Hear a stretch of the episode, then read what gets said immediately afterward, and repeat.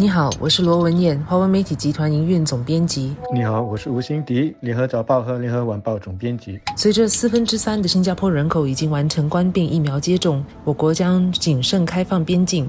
政府在上星期4宣布了疫苗接种者旅游走廊计划，通过这个新计划入境我国的人不必履行居家通知。率先进入这个计划的只有2个国家，德国和文莱。从9月8号起，从这2个国家进入我国的旅客，只要完成接种就不必履行居家通知，只需要在出发前的48个小时内抵达新加坡时以及来到本地后的第3和第7天一共接受4次的 PCR 试纸检测就可以了。因为目前旅客到德国已经不必隔离，因此德国马上成为国人可以立刻去旅游的地点。因此新走廊计划的消息一出，期待出国已久的人就感到非常兴奋。本地旅行社也接到顾客的询问，表示有兴趣到德国休闲旅游，但每周一趟专门在这个走廊计划下的旅客的航班并没有很快的爆满。为什么呢？旅行社需要时间策划、组织配套和定价是一方面，但一个主要的原因相信是因为德国目前正进入第4波的冠病疫情，相信国人会担心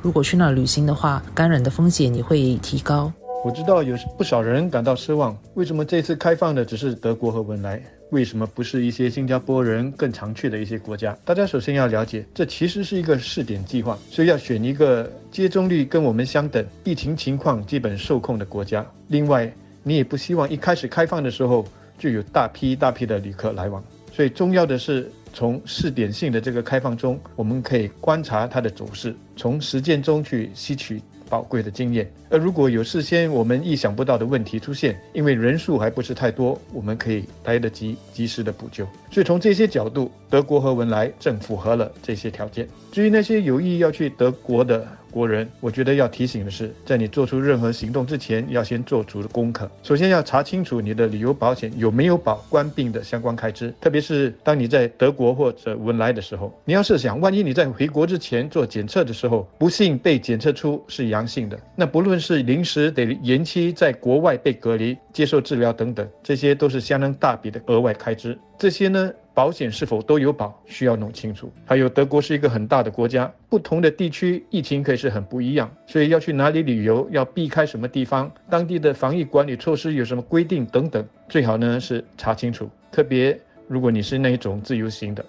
由于新的旅游走廊计划目前只开放让已接种者申请，这意味着目前还不能接种的12岁以下的孩童无法跟随已经接种的家人出国旅行。这也意味着在年底学校假期，也相信有很多家庭不会出国旅行。虽然这些家庭可以乘搭非专属航班出国，不过在外国旅游之后回来新加坡需要隔离至少14天，相信足以让大部分的家庭打消这个念头了。更重要的是，家长们更不愿意让尚未接种的小孩出国去冒这个受到感染的风险。新加坡当局目前正在研究12岁以下儿童接种疫苗的安全性和效能，预计在我国明年初就可以开始让12岁以下的孩童接种疫苗。相信有12岁以下小孩的家庭要到明年才会开始策划恢复出国旅游。另一方面，目前疫情受到比较好控制的地方也不愿意开放让旅客进入，例如新西兰、中国、香港、台湾等地。因此即便是新加坡把他们这些地方列为第一类，也就是只需要做 PCR 测试不必居家隔离的地点，国人在现阶段应该是不会把这些地方视为可行的旅游景点，但至少那些从商和公干的工作人士就会比较方便一些。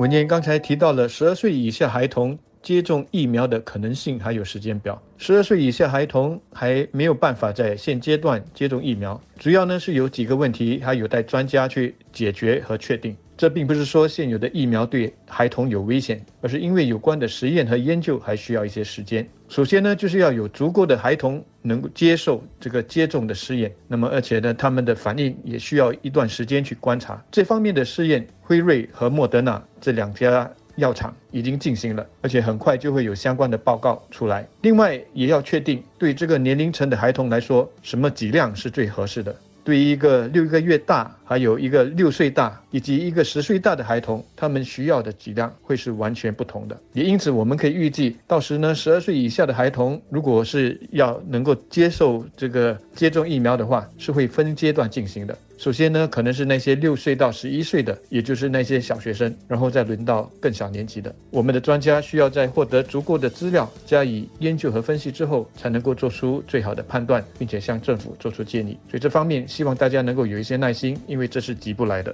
相信大部分的国人对于政府要逐步开放边境的做法是感到支持的，甚至可能有一部分人是希望政府能够更快地开放边境。不仅是旅游业者、航空业者是如此，好些将近2年无法出国的国人，相信会希望能够更尽快的出国旅行。但是也有好些国人是不希望如此快的开放我国的边境，因为担心开放之后境外输入的病例会增加，会导致我国疫情恶化。但是新加坡毕竟是个小型的经济体，必须和其他的经济体联通，才能够保障经济发展。新加坡不能像澳大利亚、新西兰等国一样一直关闭边境，如果边境关闭太久了，将对于新加坡作为国际和航空枢纽的地位造成伤害。而我认为政府的做法已经算是很谨慎了，在旅游走廊计划下，先从2个国家开始，而不是一举让很多国人都能够出国，都会要出国旅行，或者让大批的外国旅客入境，而是采取逐步开放边境的策略，观察情况，分析数据，累积经验之后，再探讨是否要把计划扩大到更多国家和地区。这也是新加坡已经达到大约将近80%人口已经完成疫苗接种的高水平后，才能开始在比较风险可控的情况下这么做的。在这个新计划落实之后，预期下来可能还会遇到一些挫折，毕竟疫情不受我们的控制，特别是欧美其他已经开放的国家的疫情的起落，也会随着我国逐步开放边境而影响到我们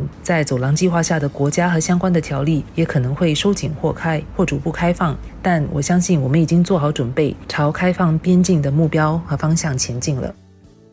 大家要知道，这次宣布的旅游走廊计划关系到的不只是航空公司，也不只是航空，还有旅游业，它关系到新加坡的生存。所以这个不是一些网友在面部上所留言所说的，我们为了那么一点旅客要钱不要命。新加坡这样的一个小国要能够继续在这个世界生存还有繁荣，就要确保我们对这个世界是有价值的。如果有一天我们对世界没有价值了，我们就没有生存的理由，这是残酷的现实。而我们对于这个世界的价值，其中一项就是我们作为世界的各种枢纽还有中心，包括航空的枢纽、金融服务业的枢纽、区域总部的中心等等，而这些都需要新加坡呢去维持一个开放的边境，维持呢人员的流通。因为疫情的关系，我们可以暂时的关起了边境，但这不是长久之计。旅游走廊计划我刚才说了是一个试点计划，是我们重新开放边境的第一步，是很重要的一步。第一步如果能够走得稳，我们就可以再踏出第二步、第三步，然后再开始小步的慢跑，之后重新起飞。而这关系到的